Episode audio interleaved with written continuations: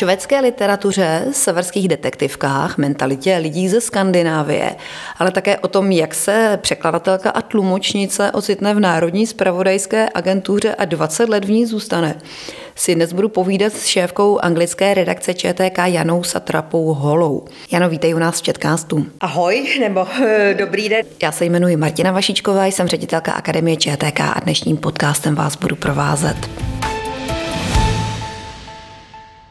Jano, ty máš na Wikipedii vlastní heslo. Píše se tam, že jsi překladatelka a tlumočnice. Je to já ani nevím, že mám vlastní heslo. No máš. A jsem no. to já totiž. No seš to ty. No tak píše se tam, že, seš, eh, že, že jsi filoložka v oboru anglického a švédského Aha, jazyka. tak, to, tak to asi budu já. Já totiž vím, že ještě existuje jedna Jana Hola, která dokonce překládá a překládala i titulky k jednomu švédskému filmu nejspíš z angličtiny. A bylo mi uh, řečeno, že ty titulky nějak byly strašně blbý. A uh, moje bývalá paní učitelka, teď už kamarádka z vysoké školy, mi to furt nechtěla říct, říká, mistr Tesar se někdy utne, ne, že bych já byla dokonala, ale a ještě jak to bylo ze švédštiny, tak jsem nemohla nikomu vymluvit, že prostě jsem tu práci nedělala já, že to byl někdo jiný, ale to už bylo strašně dávno. Mm-hmm. No já teda ještě chápu tu angličtinu, ale proč švédština? Jak jsi přišla na švédštinu? No vlastně náhodou, protože jsem se hlas chtěla angličtinu a to bylo ještě těsně před revolucí a Tenkrát byly e, e, jazyky, vždycky se museli studovat dva a k té angličtině byl vždycky nějaký obor. A ten rok ta švéč, angličtina a švédština vypadala jako nejlepší kombinace, protože jsem mohla si vybrat angličtinu, němčinu, ale německy jsem tak moc neuměla a nechtěla jsem pedagogické zaměření, tak jsem se vlastně náhodou četla jsem pár švédských knih, znala jsem eh, Astrid Lindgrenovou a chodila na Bergmana, ale v podstatě jsem k té Skandinávii žádný eh, hluboký vztah neměla, na rozdíl třeba od ostatních uchazečů. Mm-hmm. Je to náhoda. A je těžká švédština? Není podobné Němčině, co se týče slovní zásoby, trošku divná zpívavá výslovnost, ale není to moc těžký jazyk. Zaujalo mě téma tvé diplomové práce. Ta se jmenovalo Býtí básnířkou. Prozrať nám, o čem ta diplomka byla. Ježiš, to už je tak dávno. Já jsem... Tak já ti pomůžu, je to Emily Dickinsonové. Já si to a... já si pamatuju, ale vlastně, eh, protože jsem měla švédštinu a angličtinu a zabíjela, měla jsem specializaci literatura, tak jsem chtěla udělat nějakou komparativní práci, nevím až jak se by to povedlo a eh, srovnávala jsem z tematické okruhy eh, americké básnířky 19. století Emily Dickinsonové, kterou jsem tenkrát milovala a mám jí ráda dodnes a švédské modernisty modernisty, modernistky Edith Södergránové nebo finsko-švédské modernistky. A všem jsou si podobné, nebo proč jsi vybrala zrovna tady tyhle dvě? Protože měli podobné okruhy téma. To už je tak dávno, že mě, myslím, že jsem tam měla téma hledání ženské identity, protože obě měly takové nějaké básně, kde byly trošku hlavní postava byla taková androgyní nebo láska, smrt, vztah ke smrti a myslím, že tam bylo snad ještě jeden tematický, tematický okruh. Bylo to e, založené na těch tématech, trochu to bylo samozřejmě z feministického hlediska tenkrát, protože v té době jsem tyhle teorie mě studovala a Samozřejmě v některých případech, protože ty básnířky si zas tak strašně podobné nejsou. To bylo, se musela najít nějaký oslý můstek, ale nakonec jsem to úspěšně obhájila. Všichni byli spokojeni a dalo mi to tenkrát strašně práce, protože dělat diplomovou práci na rozhraní obou oborů bylo docela těžké, ale zase díky tomu jsem vlastně měla půlroční stipendium na švédské univerzitě, na Stockholmské univerzitě a což bylo velmi příjemné a pak jsem tam eh, díky doktorátu strávila další rok o mnoho, mnoho let později. Právě ta ženská identita, ta se odrazila i v té dizertační práci potom, ne? To si ji taky zpracovávala. No, ta se přímo jmenovala hledání ženské identity, to už, to už jsem snad našla tedy po těch, po těch letech v té době v mládí. To asi bylo takové, takové téma, co mi bylo blízké. A to jsem se už zaměřila na švédskou autorku, která je u nás známá tedy jenom jedí, jediným dystopickým románem Kalokain, Karin Boje nebo Bojová, záleží na tom, jestli přechylujeme, ale ta práce byla zaměřená také na prózu, ale hlavně na její poezii, která do češtiny v podstatě kromě pár ukázek v nějakých antologiích nikdy přeložená nebyla. Mm-hmm. Nicméně já poezii nepřekládám, neumím to a e, kromě toho, že jsem si třeba pár básniček zkoušela překládat zkušebně, tak na to jsou povolanější a opravdu to neumím a když v nějakém překladu je báseň, tak požádám někoho renomovaného, aby mi to přebásnil nebo aby mi s tím pomohl. A co severské detektivky? Ty překládáš? No pár jsem jich přeložila. Já jsem přeložila víc třeba spíš vážných románů pro Argo, ale e, já jsem vlastně moc autorů, detektivkářů nepřeložila, ale protože jsem přeložila několik románů Osy Laršonové, tak to vypadá, že se zaměřuji hlavně na severské detektivky. Doufejme, že třeba přeložím i ten její poslední román.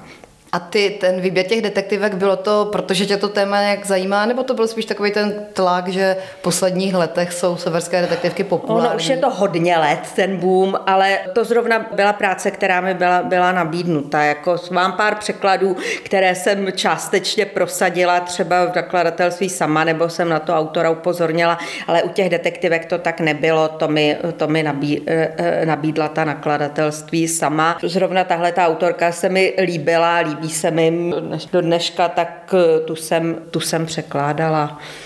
Um, jsem a... překládala ještě jednu Lízu Marklundovou detektivku a jednu detektivku Šerkštin Ekmanové, ale to je spíš psychologicko-kriminální román. Nedá se říct, že by to byla detektivka v pravém slova smyslu, protože se tam spíše, spíše řeší, řeší jiné věci, psychologické aspekty zločinu, zloč, zločina, trest, problém, problém viny a je to opravdu, bych řekla, do, dobrý román, není to prvoplánově detektivka. A z těch švédských autorů nebo severských autorů, koho bys nám doporučila? Asi v poslední doby, protože člověk vždycky si pamatuje to, co bylo nedávno, tak bych doporučila velmi dobrý román To jsme byli my, což je autorka, která je napůl perského původu. Já jsem si ji tady dokonce napsala, protože jsem se bála, že ji zapomenu. Golna s Hašem Zadech Bondes.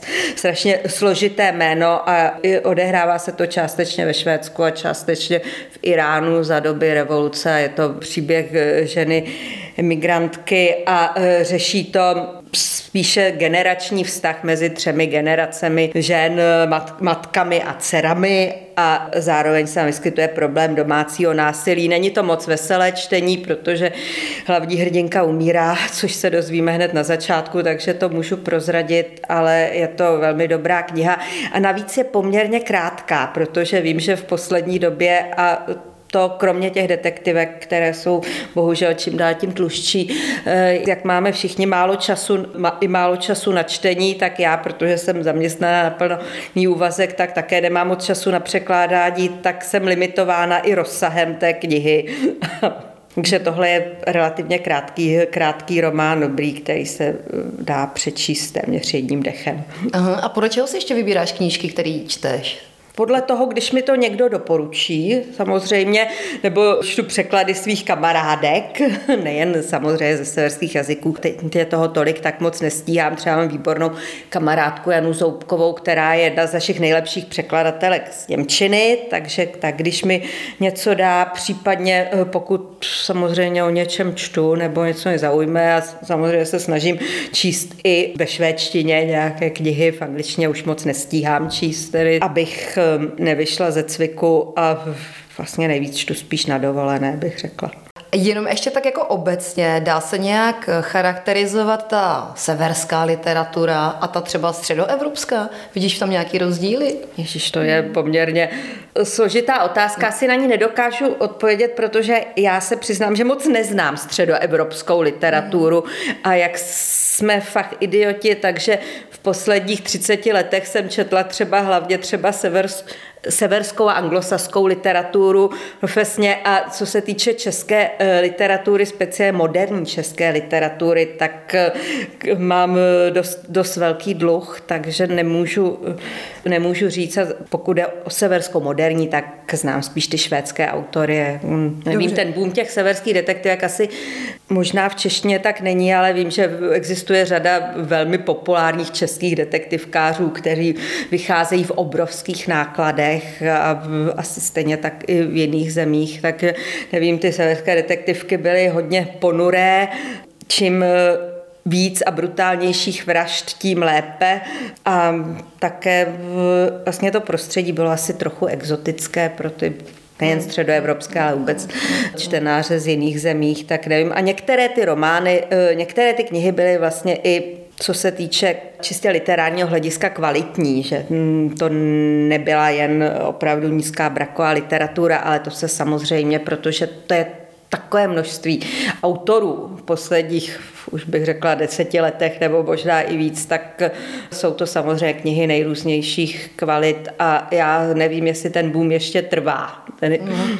A, a, a ta tvoje Larsonová, tak má něco společného s tím Stiegem Larsonem, co je napsal Ne, vůbec, vůbec. Nemá. To je dost, dost běžné, běžné jméno nebo běžné mm. příjmení mm.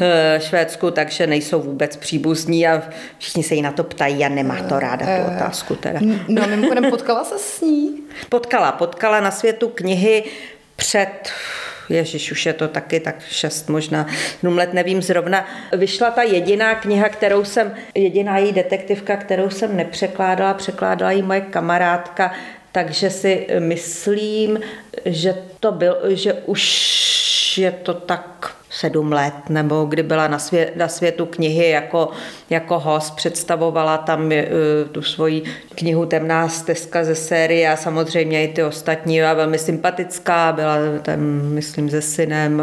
Takže jsem, tý, té jsem se dost věnovala, jsme byli někde, někde v hospodě, protože jsem se o ně trošku i starala.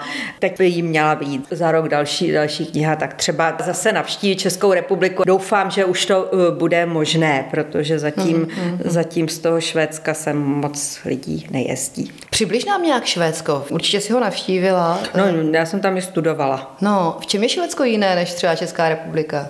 Tak eh, jiné je samozřejmě tím podnebím, tam, kde leží, a tím prostorem, protože eh, je to hodně málo lidí na velké ploše, ovšem to je trochu zdání, protože na tom severu moc lidí nežije a ta hustota obyvatelstva je tam velmi nízká a já se přiznám, že jsem na opravdu v tom severním Švédsku v Norlandu nikdy nebyla. Tam se právě ty detektivky odehrávají, takže Kirunu znám jenom z knížek, z filmů, ale nikdy jsem tam nebyla. Vlastně nej, nejlépe znám Stockholm, kde jsem byla hodně, hodně dlouho. Znám Jižní Švédsko, eh, znám západní pobřeží, ostrovy, ale nebyla jsem nikdy na dalekém severu. A v tom Stockholmu to podnebí není zas tak drsné. Je tam eh, samozřejmě jaro začíná tak o měsíc později, nejkrásnější měsíc je asi červen, někdy je hezky v květnu a ta zima, zima je delší, ale díky teplému golfskému proudu tam zase žádné velké mrazy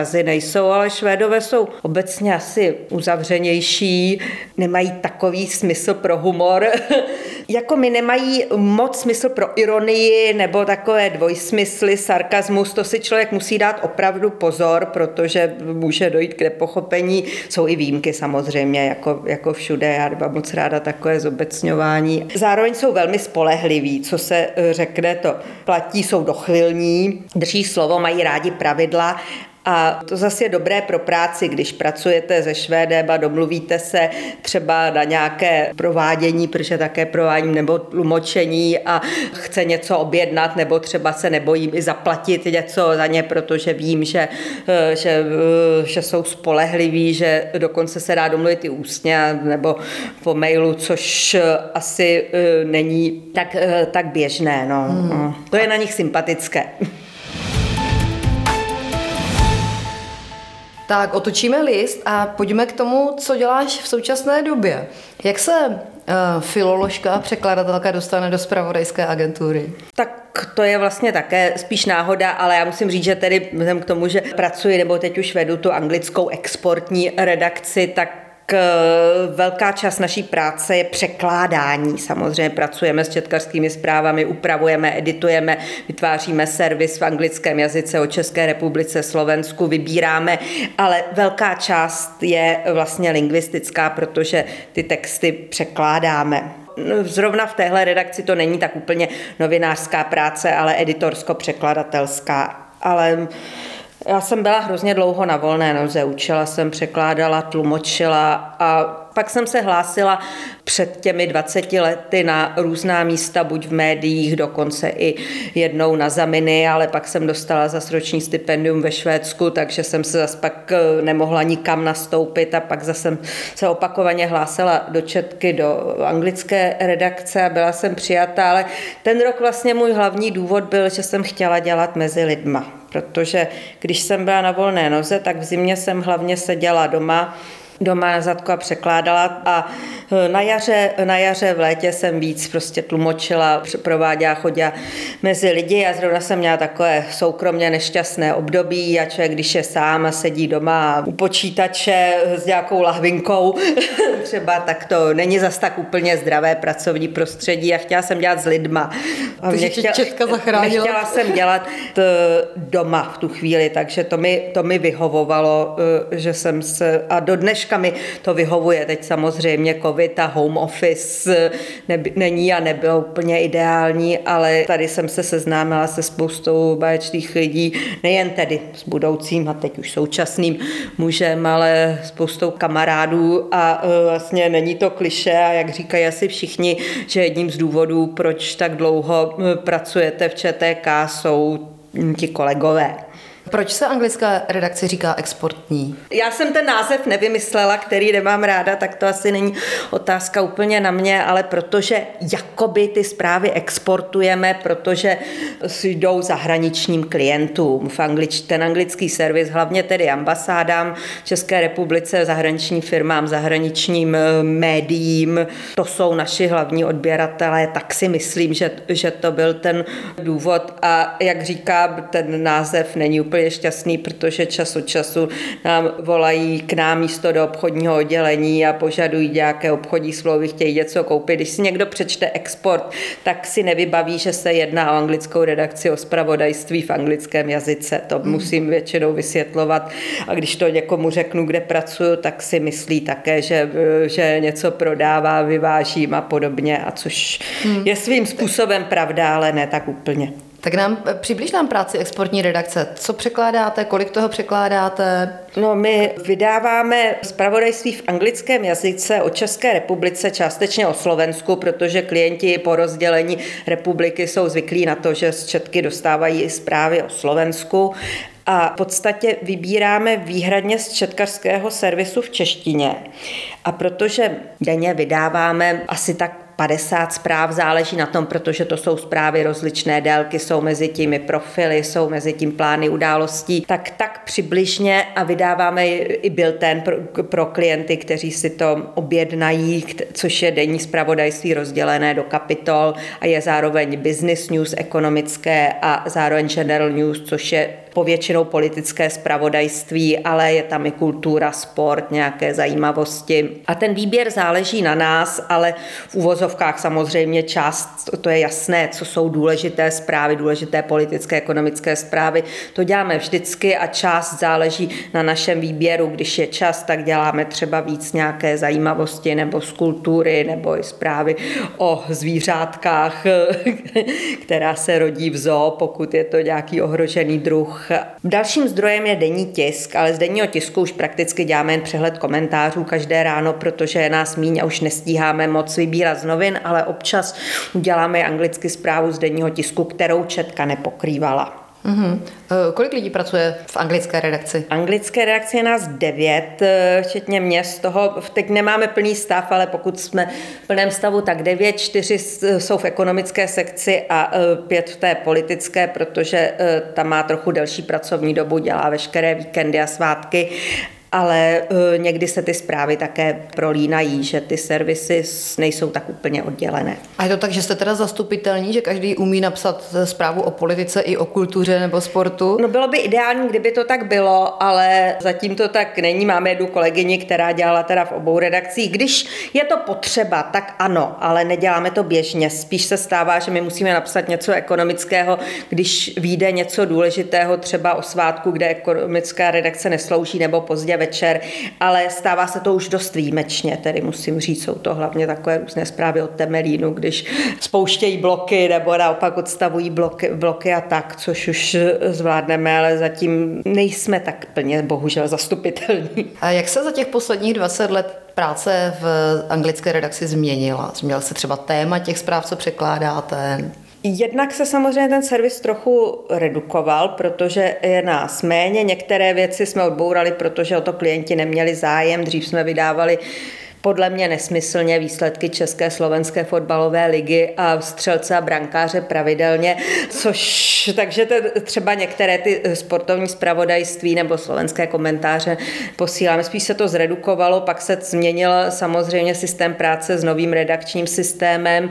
Teď vydáváme některé plány pravidelně, opravdu už léta v, pravidel, v pravidelné hodiny. V rámci covidu jsme třeba i v politické redakci zavedli News in Briefs, to znamená krátké krátké stručné zprávy, které vydáváme večer a je třeba v jednom, v jednom souboru pět zpráv. Jsou to často zajímavosti, nějaké průzkumy a podobně, nebo zprávy z kultury, protože jsou zajímavé, ale nemáme čas, aby jsme dělali celou dlouhou zprávu. Ale jinak ta práce se za, za těch 20 let tolik nezměnila. Pořád to čerpá teda z té četkařské, to, to bude samozřejmě i, i nadále, protože to je servis ČTK hmm. v České republice Slovensku, takže to jsou zprávy, zprávy ČTK. My nepíšeme vlastní anglické zprávy. Hmm. A změnili se nějak odběratele? Kdo, je, kdo jsou největší klienti anglické redakce? Já si myslím, že to byly vždycky zahraniční, zahraniční ambasády. To je největší skupin, skupina klientů a většinou samozřejmě občas nějaká vypadne nebo nějaká přidá ona ta práce v té anglické redakci není vůbec jednoduchá. Já mám pocit, že vy jste v poslední době trošku i bojovali o to, abyste měli uh, dostatek redaktorů. Na čem nejčastěji ztroskotávají ti nováčci? No, u nás, když už někoho vememe, tak většinou zůstane velmi dlouho Chceme, nevím, jestli to tak eh, můžu říct, hodně velké nasazení. Chceme ty třeba práci o víkendech, aby ty lidi byli hodně pra, hodně pracovali a může to třeba také stroskotat na tom platu. Jo, že chtějí, mm, chtějí mm, někam mm, odejít za, ně, za nějakým lepším platem a nebo skutečně jsme se s kolegou rozloučili, protože nebyl ochotný tolik pracovat a hlavně s tím odchodem na home office v době covidu to vyžaduje opravdu člověka, který maká samostatně, protože ho nemůžete kontrolovat. My stále spolu komunikujeme po internetu, nemůžete čekat hodinu, až se ozve, protože šel na kávičku a jen kolega doma, doma toho zneužíval, prostě nepracoval, nebyl, nebyl na nebyl dostatečně rychlý. Většinou je to naopak, že člověk doma pracuje ještě víc než kanceláři, nic ho nerozptiluje, začne třeba dřív, nejde si na oběd, protože sedí, sedí doma, to aspoň mám tu zkušel se, svý, se svým mužem, když dělá z domova, tak vlastně tu pracovní dobu má, má skoro delší než, než normálně, ale je to prostě náročné na tu disciplínu dělat z domova. A jak je to s angličtinou? Máte v redakci rodilé mluvčí? E, vlastně se nás všichni ptají, že tedy píšeme v angličtině, už myslím, že docela dobře. Samozřejmě se člověk neví, e, nevyhne chybám, protože musíme dělat rychle. A dřív jsme měli před lety rodilé mluvčí, kteří byli bilingvní, protože my potřebujeme tu češtinu, ale bohužel se nemůžeme dovolit mít někoho jen jako editora rodilého mluvčího, který nedělá tu práci a jenom čte. Takže buď čteme ty zprávy po sobě, anebo když je člověk sám, což se děje běžně, tak hold to vydáváme sami, takže jsou, už léta v té redakci není rodilý mluvčí. A existovala anglická redakce i za komunismu, jako dřív? Já teda jsem eh, tady 20 let, takže vím, že Četka za komunismu vydávala pravodajství v angličtině, v němčině, ve francouzštině, v ruštině, tuším, že ve španělštině.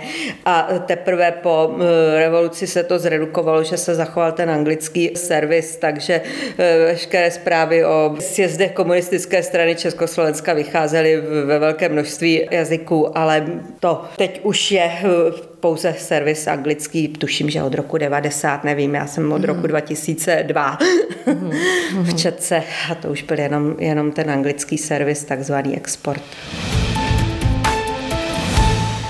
Jano, ty jsi celkem známá na našich firmních večírcích tím, že eh, skvěle tančíš. Eh, je to tvůj koníček? Já bych nebo? řekla, že netančím skvěle, ale tančím ráda. A, no, tak spíš tak trochu chodila jsem do nějakých kurzů spíš, spíš sama, protože muž tedy tančí po několika pivech, ale jenom styl, který je jeho vlastní osobitý. Není, nedá se ho nutit do jakýchkoliv kroků, ale krásně tančí. Ty jsi tady zmínila, že jezdíš s mužem občas na motorce. Jsi řidička? Jsi motorkářka? Ne, ne, ne. Já jsem motorkářka pasivní, já jsem spolujezdec. Tedy uh, musím říct, že muž by mě ani kdyby chtěla, myslím, starou javičku nepůjčil, přece jen i naše láska má určité limity, ale když se ptám, co má radši, jestli ženu nebo motorku, tak ani nechci vědět tu odpověď. Ale ani tu novější asi mi nepůjčil, ale já jsem řidička velmi špatná. Já jsem se před čtyřicítkou naučila řídit, dřív jsem víc trochu řídila, teď se do toho musím nutit. Jsem eh, velmi kvalitní spolujezdec. to je hezké. Prý máš ráda filmy. Jezdíš pravidelně do Karlových varů na filmový festival? No jezdím, kromě Loňska, kdy nebyl, pár jsem jich taky vynechala od toho roku 96, ale e, vlastně tam jezdím spíše jako divák. Takže jsi sledovač filmu a plánuješ si, na které mám, filmy Mám film ráda, chodím, když jsou v Praze, v Praze je několik přehlídek skandinávského filmu třeba, tak také chodím, ale v posledních letech to bylo takové skromnější, pokud, pokud jde o film, tak jsem ráda, že vlastně to se mi podařilo vidět ve Varech eh, svoji dávku takových těch 24, 25 filmů, takže mám zase na delší dobu splněno. A s filmem jako překladatelka nějak spolupracuješ titulky třeba? Já dělám titulky občas hodně pro dny evropského filmu. Dřív jsme jsem tlumočila na finále Plzeň.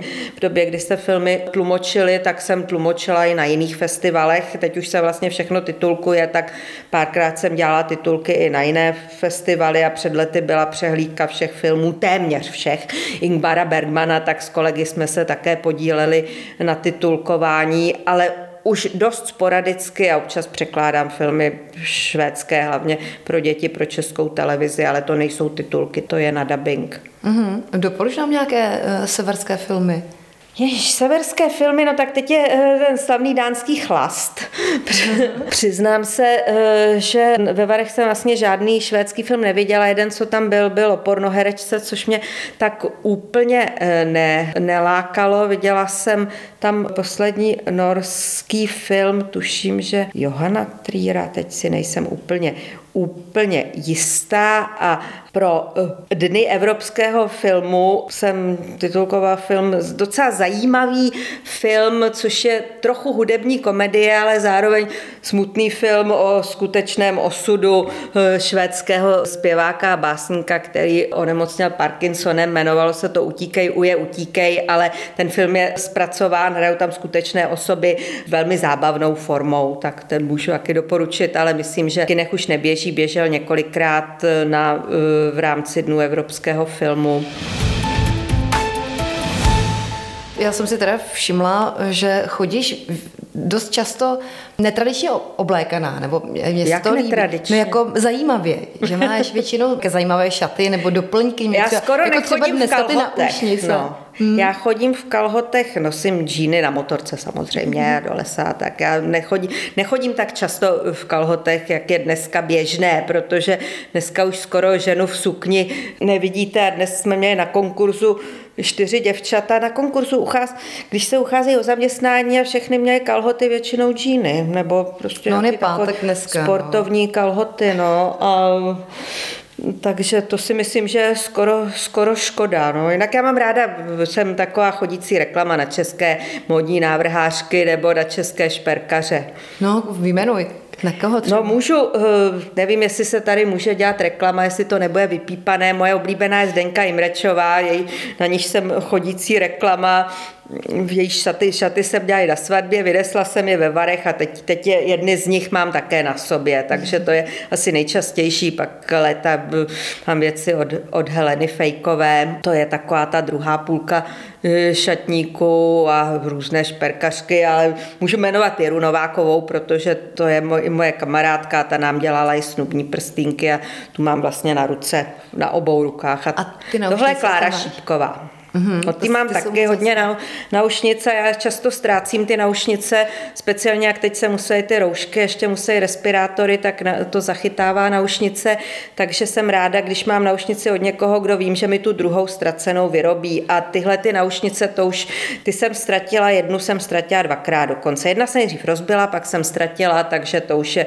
ta jedna z nich je e, na třetí pokus vyrobená, takže teď se snažím nestrácet už tolik, ale, ale stále stává se to. Hmm. Devíru tance dost často třeba. To je, no. to je jasné. Takže tu ženskost, kterou jakoby si už začala kdysi dávno na té vysoké škole, tak nějak v těch diplomových pracech asi víc vypichovat, tak tu máš jako do dneška vlastně, nebo to téma A tak ženství, identity. Já si myslím, že už teď v posledních letech jsem už spíš taková antifeministka, protože mám pocit, že to, co se děje, že se to posunuje. Někam jinam a začínám být větší tradicionalistka a ta ženskost s tím taky tak souvisí, tak chlap má být chlap, žena má, žena má být uh, žena, stejně tak oblečení, to se, pokud je o dress code, hádáme s mužem, který nesnáší jakýkoliv dress code. Já si myslím, že je to škoda. Prostě jako si nevemu lodičky na velkém eh, podpadku, punč, punčochy a večerní šaty do lesa na houby, tak bych nešla v teplákách do práce, což nám jeden nejmenovaný kolega udělal a hrozně se divil, že já se divím. No a myslíš si, že máme v Četce zastoupeno dostatečně to, ten ženský prvek? Já bych řekla, že ano, já tady se nechci nikomu dot, nikoho dotknout a pokud je o mě, tak jsem vlastně ráda, že v Čece je dostatečně zastoupený mužský prvek, protože pokud jde o překladatelské povolání nebo uh, má studijní léta, nebo jsem studovala jazyky, filozofická fakulta, je téměř čistě ženská záležitost a pokud se tam vyskytuje mužský element, tím se jsou i výjimky, nechci se nikoho dotknout, tak je vlastně poněkud zvláštní. Takže i mezi třeba tlumočníky překladateli dominují ženy, takže pokud je o mě, tak jsem spokojená spíš s výrazným zastoupením mužského elementu v ČTK. tak to byla Jana Satrapa Holá, šéfka anglické redakce České tiskové kanceláře. Jano, děkuji za rozhovor. Není zač, těšilo mě.